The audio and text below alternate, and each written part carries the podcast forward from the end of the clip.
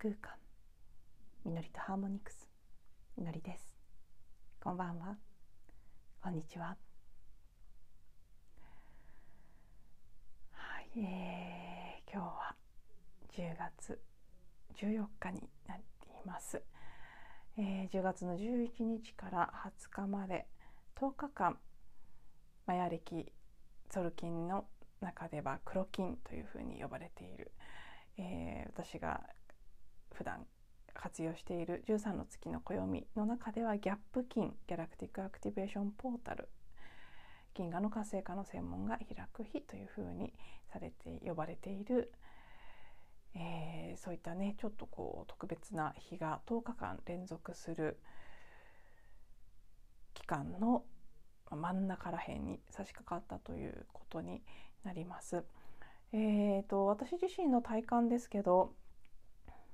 少し前にあったような強烈な眠気とかすごくこう重たいような感じであったり何か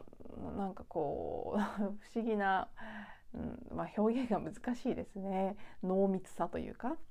エネルギーの濃さというのは今回に関してあの一時期の少し前の感じとはまた質感が違うなという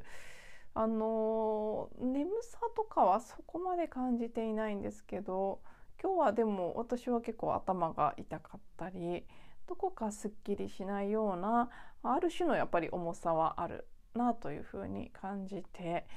でそれを感じながらもなんとなくこう深い部分で自分の、うん、肉体細胞のレベルでも変化が起きているし精神エネルギー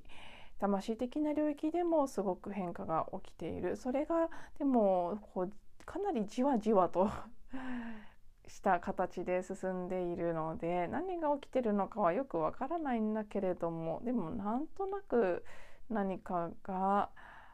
動いているなという感じがする。だからこそのちょっとこううん私はですけどねアクティブに動くという感じではなくてどっちかというとゆったりまったり ちょっと重めに日々を過ごしているという感じです。充電中っていう言葉が今日出てきましたけどまあそんな雰囲気で私自身は受け取っているなとこれはもう本当に個人差がありますからバリバリ動かれてる方もたくさんいらっしゃるでしょうしね。はい、私はこういう時どちらかというと静かに受け取るタイプのそちら側のお役目があるみたいなので、はいえー、休息を取りつつ自分の中で少しでも平和なスペースを作るということにコミットして過ごしているという感じです。えー、今日何度も出てきた言葉として言葉というかもういつもね言葉って言わざるを得ないんですけど実際にはすごくイメージのような感覚のようなもので来ているんですけど やっぱりあの少し前のエピソードでもお話しした宇宙との調和度という言葉ですね。私は自分でもあの宮島にいる時11日12日の2日間10日の夜に夜に録音して取りだめたものを公開していっていたんですけどなぜあの時あのテーマが出てきたのか、えーとまあ、言ってることやってることのレベルのさらにもう次の段階としてそその言ってることやってることはさておきと 宇宙とどれだけ調和した在り方なり生き方なりができているのかという一つの指標のようなものがあってそこがすごく大切なんじゃないかって感じているということをお話ししていたんですね。で 本当になんでこの話をしてるのかなとなんでこんなにこのことを伝えたくなったのかなというのを自分でも、あのー、少し不思議に感じながらお話ししたりそれ聞き直してアップしたりしてたんですけど間1日置いて今日さらにですね朝からうん、すごくやっぱりその宇宙との調和度という言葉が繰り返し出てきてそして改めてあの足立幸子さんの「あるがままに生きる」という本を読み返したりもしていてあの音声で撮ってた時は足立幸子さんが使ってた言葉が何だったか思い出せないなという感じであやふやだけどっていうふうにお伝えしていたんですけど読んでみたらやっぱり宇宙との調和度という同じ表現がされていたんですね。もちろんその読んだものが潜在意識に入っていたからそういう言葉が出てきたという部分もあるとは思うんですけど私自身の感覚としては私が感じている感覚も同じ言葉で宇宙との調和度というのが一番しっくりくるしそれがあ幸子さんが使われてた言葉と一致していたというような、まあ、後出しっていうかねあの読んだ後思ってることなので。ねまあもちろんそうなんです。後出しではあるんですけどただそうそれを読んだからそういう言葉になったというよりは自分の中にもその感覚があった。でそれを言語化してくれた方がいたので本を読んでその言葉に触れたことで自分の中のああ私が感じてたものはこういう表現をすればいいものなんだというふうにつながってでその宇宙との調和度という言葉が、うん、自分の中ですごくしっくりきたんだと思うんです。で改めてまあ何はなくても言ってることやってることもちろんそこも最終的に宇宙と調和していれば言ってることやってることのレベルももちろんあの整ってもくるしたくさんこう何て言うんでしょうね生み出されてもいくんですけどでもまあやっぱり私にとっては少なくとも大事なのはこの調和度の部分だなと。それがあってこその言ってることやってることなんだ。だけど実際今の世の中では逆になってしまってるケースがすごく多い。もうね言ってることのレベルもものすごく多いですね。必要以上にこう主張主義主張という形で、まあ、言葉言うはやすしという言葉の通り言ってることのレベルは本当に巷に溢れすぎているほど溢れている。良さそうなことという意味ですね。そしてやってることのレベルでももちろんいい感じに見えること世間的に見ていいとされていること成功だと思われるようなことそういうのはたくさん行われている。だけど今行われている活動の多くが宇宙との調和度がそこまで高くない状態のものであるからこそ人類全体の営みとして今地球環境であったり世の中の社会構造であったりいろんなものがアンバランスになっている。そこに現れているのはまさにその一人一人の調和度の欠如というものが全体となって増幅した形で今現れている。それがもうマックス限界に近いところまで来ているというのが今の人類の置かれているポイントじゃないかなと感じるんです。だからこその今こそ改めてこの宇宙とどれだけ調和しているのかという観点に立ち戻ってそこでこうそのいいか悪いかとか正しいか間違ってるかという軸ではなくて調和しているかどうかという軸でいろいろなことを感じ取って選択していく。そこに戻っていくことが全体の調和とバランスを取り戻すためにすごく大切なことなんじゃないかなというふうに感じているという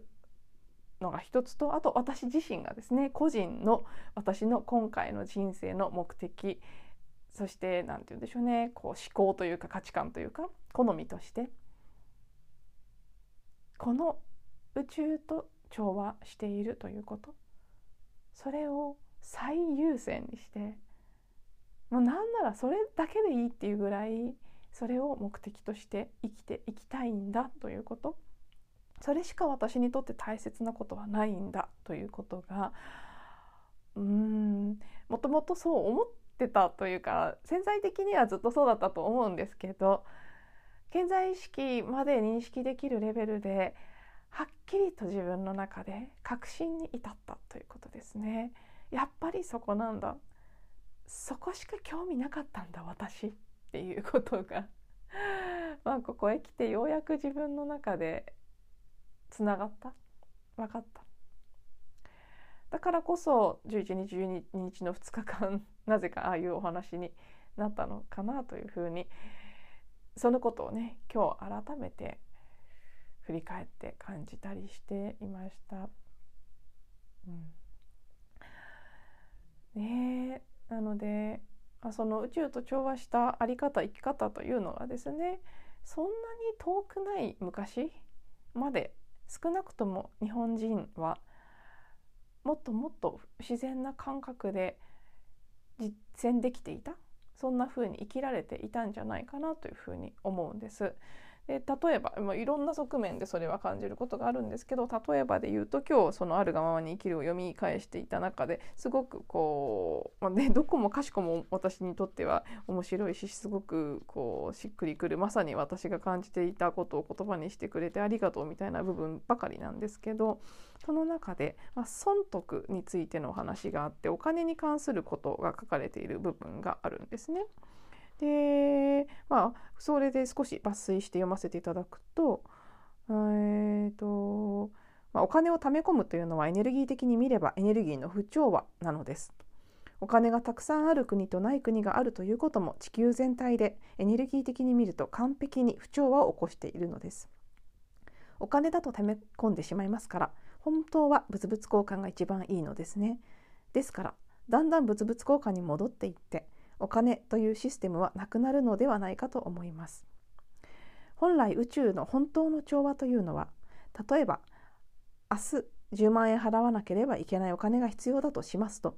払う寸前に10万円入ってきてそして払ってプラスマイナスゼロというのが本当の調和だそうです。こういうのはまだ慣れていませんのでちょっと不安ですから少しは蓄えても良いかと思いますが蓄えすぎはエネルギー的に不調和を起こします。何でも杉は不調和のもとですが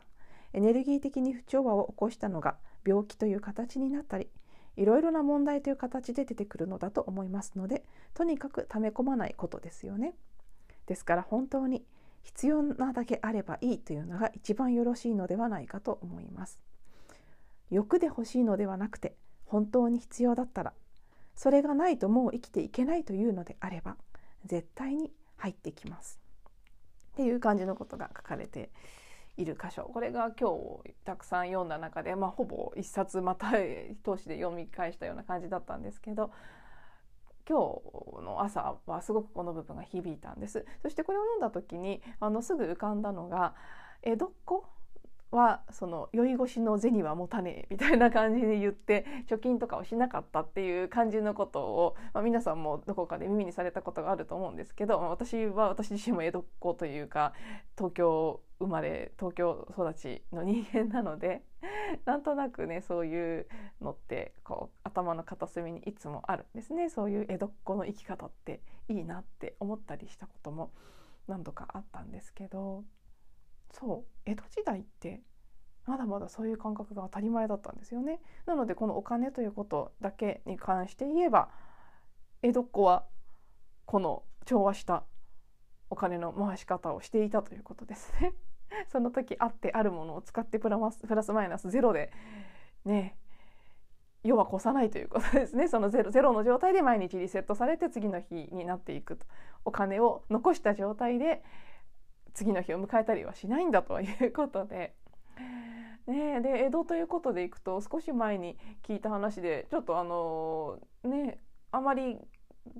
確認はしていないので本当かどうか知らないんですけどある方が言っててへえと思ったこととして江戸時代の時計っていうのは今みたいに針が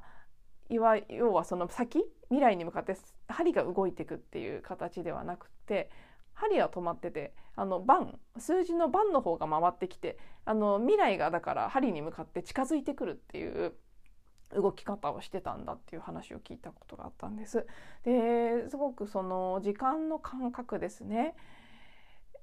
今現過去が過去があって現在があって未来があってでどんどんどんどん未来がこう消費されていくような感じの時間の感覚ではなくって未来から、まあかまあ、過去なんて言ってうまく言えないですけど過去があってそれをベースに未来へと進んでいって未来がどんどんどんどん作られていくって考え方ではなくってここからの時代は未来から情報が来てそこから今を作っていくそういう感覚になっていくんだよなんていうことをここ最近スピリチュアルな界隈で耳にすることが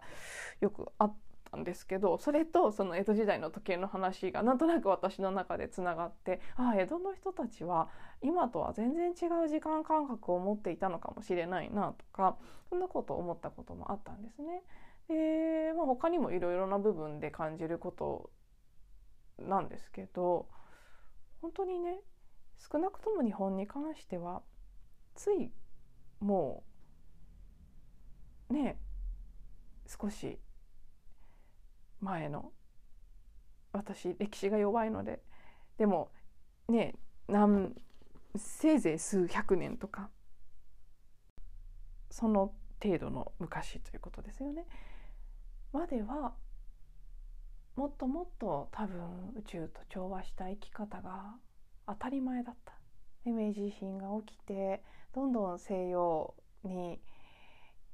西洋化していく時にたくさんのもともとあった調和の感覚が失われていってそして第一次大戦第二次大戦ということを経て戦後もっともっとうんまあ、いわばそのアメリカ化のようなことが進んでいって一見たくさんのことが豊かになったように見えたかもしれませんけど宇宙との調和度という意味においてはもしかしたらどんどんかけ離れていってたのかもしれない。そして今その結果を見せられているという感じですね。個々人の生活とか在り方のレベルでもそうですし国家とか社会全体という単位で見ても、不調は極まりないですね。これは日本だけに限らないですけど世界中がいろんな形で不調和を体験している。それがやっぱりここは本当に シンプルに軌道修正の時なんじゃないかと。もちろんあの個々人のレベルで言ったら好きなように生きたらいいと思いますから別にその誰しもが宇宙との調和という生き方を選ばなければいけないということではないですからね。何が良くて何が悪いかとか何がより優れてるかとかそういう話ではなく宇宙と調和した生き方という生き方が一つあるよと。でそれは私から見るととてもうーんより心地いいし美しいというふうに感じるので私はそこを選択していきた。あと、まあ、サステナブルですねきっと。疲れないと思うんですもっともっと。無理がないと言ったらいいでしょうか。でそれがあの生き物として自然なことだというふうに私は感じるのでそちらを選択していきたいと思いますけどそれは本当価値観の問題なのでどこを選んでもいいとは思うんですけどただやっぱりあの今ぐらい今みたいなレベルで不調和がベースになってしまっていると多分、うん、まあどっちみち立ち行かなくなるだろうと。でそれがいいと思って選択している人だってきっと苦しい生きづらい感じに、まあ、すでになっているしもっともっとなっているなっていってしまうということなんじゃないかというふうに感じたりはするんですよね。なのであんまり今までは認識されなかった感覚だとは思うんですけどこの調和したあり方というところを、まあ、まずはね自分自身が極めていきたいなと。それだけでいいぐらいになってきているなと。それだけでいいっていうとねあの他のこと何て言うんでしょうね。やっぱり人間として生きているわけですから実際のやることのレベルというのも最終的には大事になってくるんですけどね。順序の問題と言ったらいいでしょうか。調和した上で現れてくることをどんどんやっていくっていうことなんだと思うんですけど、まあ、私もまだまだねやることのレベルでどんどん次のことが起きてとかそういうところに至ってない今至ってないって考えるのが正しいのかそれとも私という存在が体験する必要のあるやることというのがちょっと数が少なめだということなのか そこは分かりませんね。今、まあ、何事も過ぎは良くないってさっき出てきてましたけどどちらかというと人類全体が活動過になっているところがあるのでその基準と比べて私のやってることは少ない少ないと思っているだけかもしれないですからまあ、もしかしたらちゃんと調和していてやる本当に必要なことだけをやっているのが結果的に人と比べて少ないからそこに葛藤があるだけ。なのか？もしかしたらこの先もっともっと自分がこの準備の段階を終えてもっと宇宙とのつながりや調和というのが増してくればやることのレベルでも何かが増えてくるのか ちょっとそこは 分かりませんけどねどっちなのか私という存在が何をすることになっているのかというところですけど、まあ、何にせよねやっぱりこの調和度というのを大事にしていきたいということ。だからこそのこのポッドキャストこちらの自分に帰るゼロ空間というこの空間も最初からそういう意図でやっていますけど改めての、まあ、この自分に帰るとかゼロというのは、まあ、まさにその調和宇宙と調和している状態を表す一つの表現ですねそれぞれ。で最初からそういうことを言っていたんだとやりたいと思ってこういう名前が勝手についたんだと思うんですけどだからこそのこう、まあ、今まで通りではありますけどあまり自分のエゴの部分思考の部分でああしようこうしようというのを考えたりもっと良くしようって欲を出したりするのではなく毎日毎日純粋にただこう意図意図だけをして今日今この瞬間一番私にとっても喜びがあって聞いてくださる方にとっても喜びがあってもしくは気づきがあって、えー、役に立つなり何かこうね必要なことが届けられるようにということだけを意図してボタンを再生録音ボタンを押して口を開くまで何が出てくるかわからない。だけれどもそれを信頼してね、その宇宙神話の方に委ねて出てきたものが一番必要なことだというのを信じてやってみるというところをより一層強化していきたいなということを今日改めて思いまして。なので今日も実はですねあの録音ボタンを押す前結局意図してしばらく何を話そうかなということで何あの何というテーマまで出てくるのを待ったんですけど わからないままだったのでもうじゃあいいやとボタンを押してから勝手に出てくるに任せようということで決まってない状態でボタンを押したら結果的にこんな話が出てきましたということなんですね。うん、なので、まあ、毎回毎回あんまり分かりやすくないかもしれないですけど、まあ、でもそこもねもっと分かりやすくしたいとかもっと簡潔にしたいとかそういう私の頭が言ってくる欲ですねもっとこうしたいっていうところうんこだわりとかを、まあ、もうちょっと思い切ってどんどんより一層話手放していこうかなというところに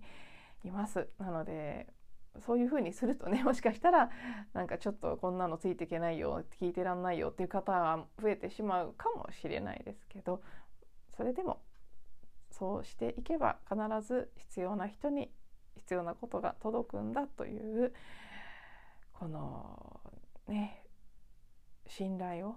宇宙への信頼をしてますますやっていこうと思っていますというなんだか宣言のような形のエピソードになってしまいましたがはい。では今日も最後まで聞いていただいてありがとうございます。また次のエピソードでお会いしましょう。